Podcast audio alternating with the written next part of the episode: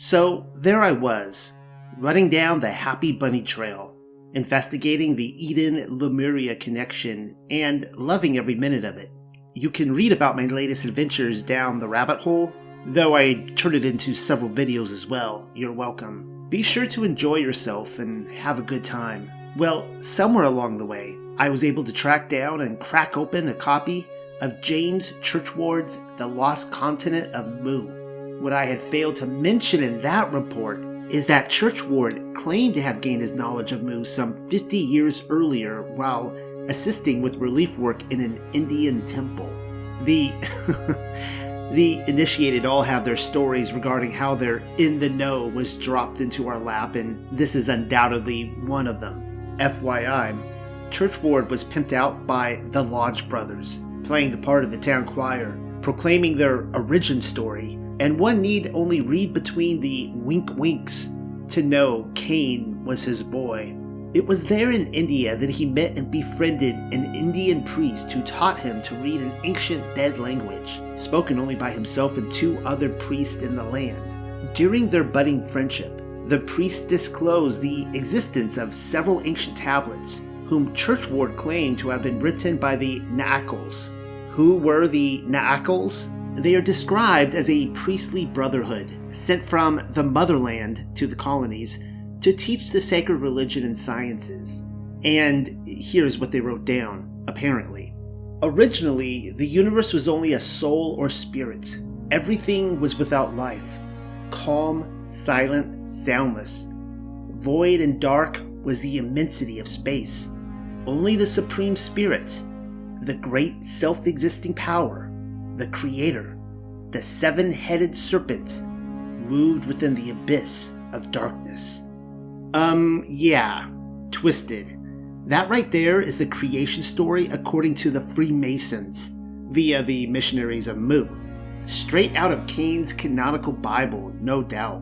The seven headed serpents I have heard about before, including the abyss which contained him. It's all too familiar tale. How about for you? And just so we're clear, no, the seven headed serpent is a completely different entity from the serpents in the garden story. Try not to confuse the two. Had this been an episode of Scooby Doo, I would have undoubtedly lifted the monster mask off our culprit, revealing the Leviathan. That is who is being described here, not his chief captain, Hasatan. I'll be sure to take you through those details. And to do so, I'm thinking a repeat visit to Miss Pamela's translation of the Paleo Hebrew is in order. In the house, the summit, the chief and first former state, as a sign, son and heir, creator, Alahayam, power that leads by the hand from chaos, chosen power, separate power, cleansed, filled with choice things, behold a sign. The heavens, the place of the names, the space between the waters, and as a firmly fixed sign, behold, the head of the tail, the place of running the fractured lands. And behold the place, the firmly fixed land, that first chief place of running, existed, shapeless, laid waste, swept clean, vain, empty. And darkness, Chosek, rose up from the deep waters, the underground prison, moved to the surface, and the Ruach Alahayam, as a wall of protection, moved tremendously, behold, upon the surface of the waters. Bereshith, Paleo Hebrew 1 1 through 2. How many times I've been over this passage now is anybody's best guess. It's epic beyond description and deserves repeating, a thousand times if necessary. Oh, I'll do it.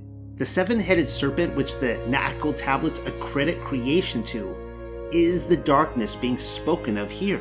In both cases, they derive from the abyss.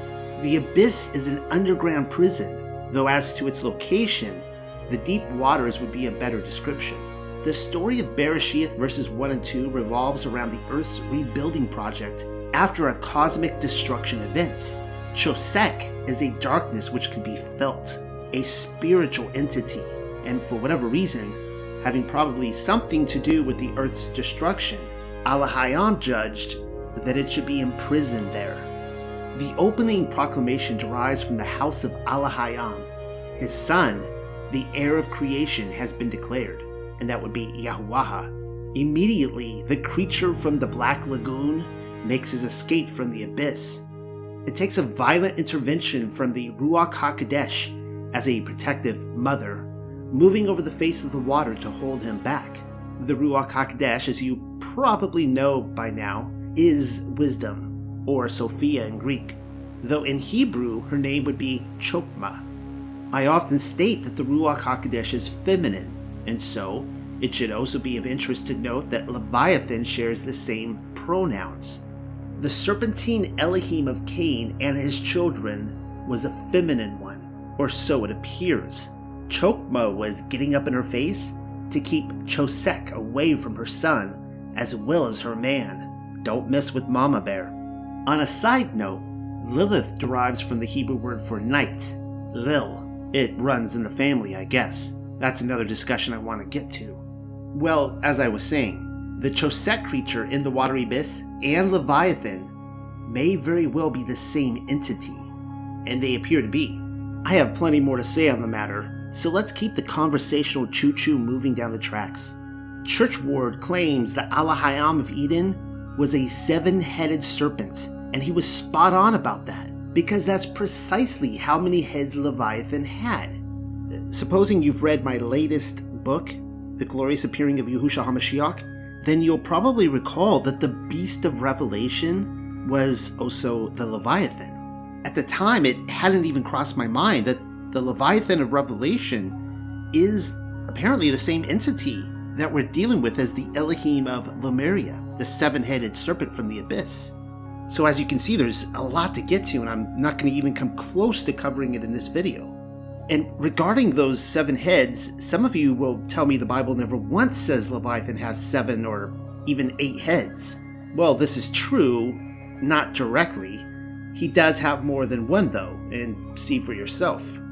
You broke the heads of Leviathan in pieces and gave as food to the people inhabiting the wilderness. Psalm 74:14. It says heads, plural. Can't say it's a case of the singular now. Therefore, every single illustration that we've ever seen of Leviathan sporting one head is wrong. She had a multitude of them. Why is seven the correct number? I will tell you. There are various examples, though the Canaanite drama, the Baal cycle, seems like as good a place as any to start. When you killed Lotan, the fleeing serpents annihilated the twisty serpents the potentate with seven heads. The heavens grew hot, they withered. The Baal cycle. And then we see again in the same cycle Have you forgotten, Baal, that I can surely transfix you for all that you smote Leviathan, the slippery serpents, and made an end of the wriggling serpents, the tyrants with seven heads? The heavens will burn up and droop helpless, for I myself will crush you in pieces. I will eat you. The name Lotan can be translated as Lotan, Litan, or Litanu, though in every instance it means coiled. And as I've just shown, the same coiled entity is Leviathan. In both references, he has seven heads. According to the same source material, Lotan Leviathan was a servant of the sea Elohim Yam, reminding us once again of Poseidon in the Atlantis narrative. Well, Yam was the enemy of the storm Elohim Hadad Baal, as allegiances go. Their struggle revolved around attaining the rank of king among the pantheon, a theme which has already been revealed in Bereshith 1 1 through 2, with Chosek rising forth from the abyss to challenge Alahayam's heir. And though the Baal cycle portrays Yam as the candidate favored by the senior Elohim El, it is ultimately Baal who emerges victorious. Baal slays Yam as well as the Leviathan, but then Mot, Elohim of death and the underworld, kills Baal Hadad. In retaliation, the feminine Elohim Anat, in alliance with Asherah, brutally kills Mot, grinding him up and scattering his ashes. Baal Hadad returns, but then Mot does as well Yet another challenge between the two reveals Baal with the winning hand. What is particularly of interest to the narrative is that Baal Hadad returns to the mount known as Baal Zephon. Recognize the name? It's found in the Torah.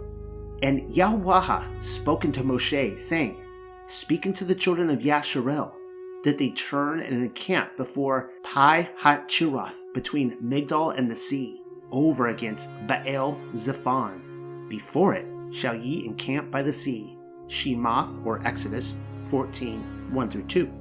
Baal Zephon just so happens to be the mountain that Yahuwah commanded Moshe and Yasharel to camp across from, so as to appear trapped and entice Pharaoh to pursue them. In parting the waters, Yahweh revealed himself to be the true heir and king of the heavenly pantheon.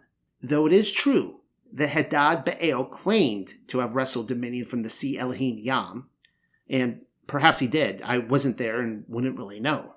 Yahuwah used a sea ruach, perhaps even the Yam entity, to bring judgment upon Baal.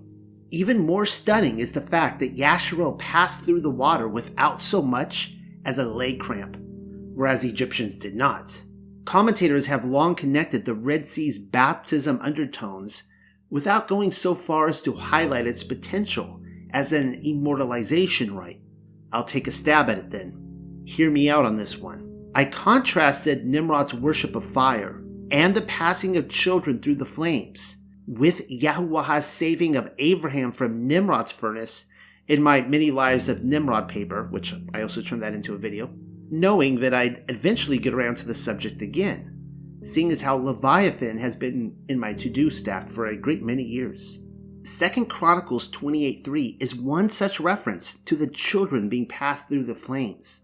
You may recall it happened in the Valley of Hinnom, just outside of Yerushalayim, though the valley goes by another name, Gehenna. They were attempting to immortalize the children and potentially others, if not themselves, thereby sparing the neophyte from what is destined to come.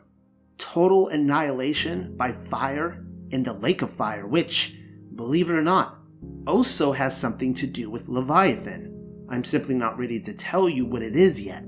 By handing them over to the fire in this world, the hope is that Baal would save them in the world to come. It's why Abraham surviving the furnace without having his hair singed is so important to the tale. Yahuwah was pointing out to Nimrod and company the righteous lifestyle which would save their ass, but holiness wasn't something they were after.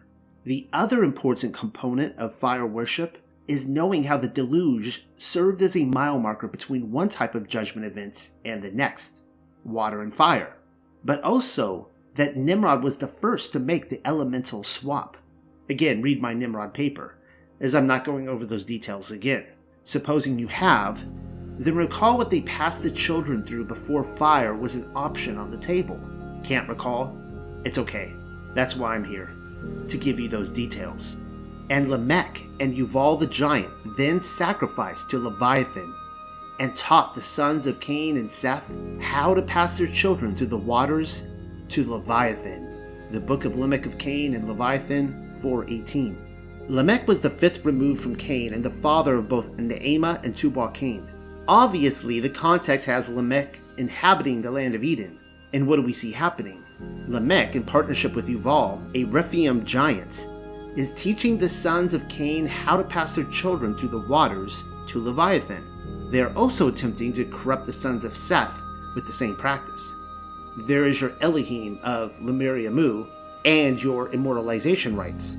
They knew the deluge was coming. Kind of like how Nimrod later knew the fire judgment event was coming. Did they want to live a set apart life like righteous Enoch? No. They put all their cards on the table in hopes that Leviathan the creature from the watery abyss, would save them from the impending disaster. With that in mind, let's give the Baal cycle another quick look, as there is something else which I want you to see. Have you forgotten, Baal, that I can surely transfix you, for all that you smote Leviathan, the slippery serpent, and made an end of the wriggling serpents, the tyrant with seven heads? The heavens will burn up and droop helpless for I myself will crush you in pieces. I will eat you. the Baal cycle. Baal taking credit for the slaying of Leviathan has already been observed. Wartime propaganda is nothing new. I guess the question that should be asked is if Hasatan is the angel of death, which I believe him to be. And so, what sort of participation did he have in the final plague of Mitzrayim? See what I mean? Perhaps that's a better discussion for another time. But now you should at least notice the exchange of hands between water and fire. Baal may have escaped the water unscathed, but he won't fare so well when the heavens burn up. I know this isn't scripture, though what sort of religious worldview do you suppose Nimrod and his ilk were working off of? Still, I am not through pointing stuff out quite yet. There is one other observation worth noting. The complete irreverence towards Leviathan lends a hand towards the plausibility that the seven headed serpent was indeed the Elohim of the land of Eden and that he had let them down miserably. It is often commented that Atlantis' destruction is not rehearsed by any of the ancients, aside from Plato, but I'm not so convinced that's true, as the story appears to be unraveling before our very eyes. Apologies, I'm kind of jumping all over the place today.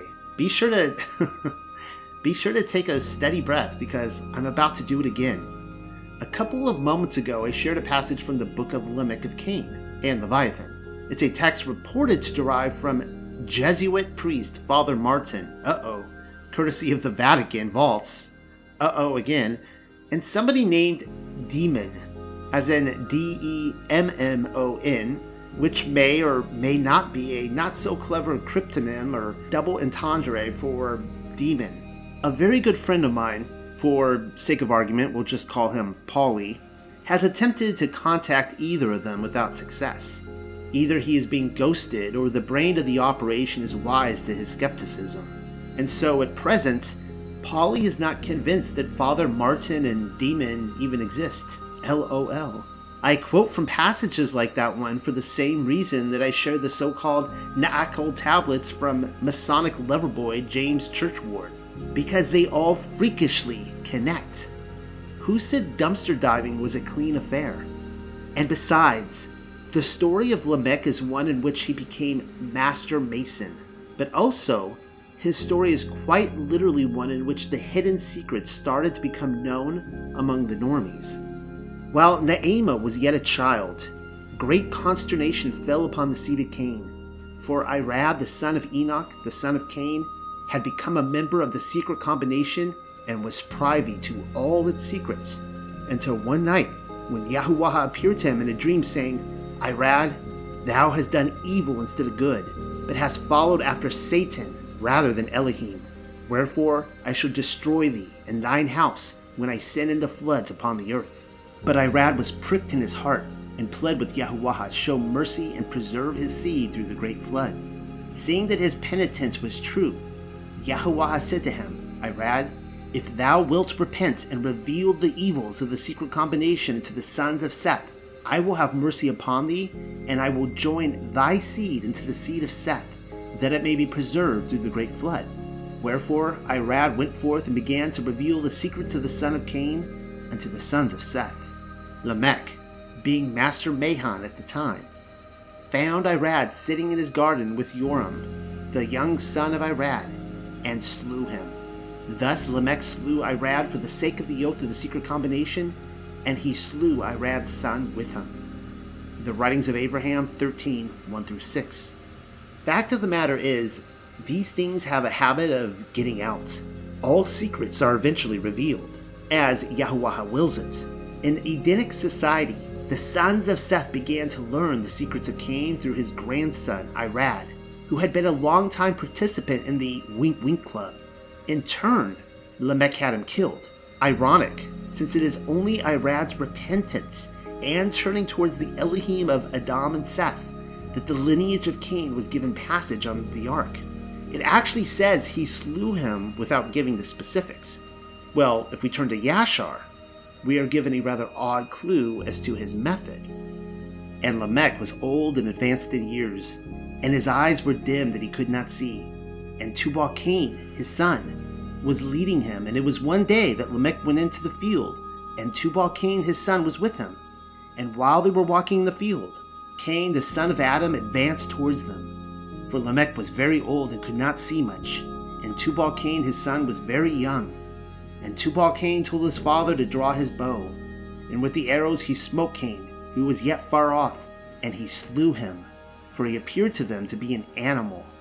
And the arrows entered Cain's body, although he was distant from them, and he fell to the ground and died. And Yahuwah requited Cain's evil according to his wickedness, which he had done to his brother Abel, according to the word of Yahuwah which he had spoken. And it came to pass when Cain had died, that Lamech and Tubal went to the animal which they had slain, and they saw, and behold, Cain their grandfather was fallen dead upon the earth. And Lamech was very much grieved at having done this, and in clapping his hands together, he struck his son and caused his death. Yashar chapter 2, 26 through 28. It says he clapped his hands, causing his son's death. Say what? I'm thinking that was the method by which he was able to strike or slay others, clapping his hands. Don't take your disbelief out on me. I'm just reading this stuff on my own and then playing the part of the messenger. You should also know then that clapping his hands is only the half of it. And Lamech, in his happiness, clapped his hands and the female Leviathan then did kill Tubal Cain where he stood. The book of Lamech of Cain and Leviathan 10.4. Leviathan was the one doing the killing, it seems. Some of the criticism associated with Lamech of Cain and Leviathan has to do with a massive seven headed serpent creature following Lamech around like Fred Flintstone with Dino. In response to those critics, I say they are not thinking esoteric enough. I'll say it again.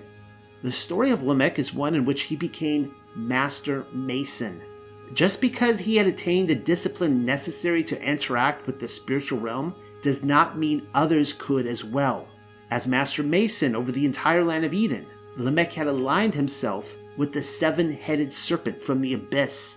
Not only that, but as I hope to show, Lamech's mastery was one which purported to be over death itself, if only for a time.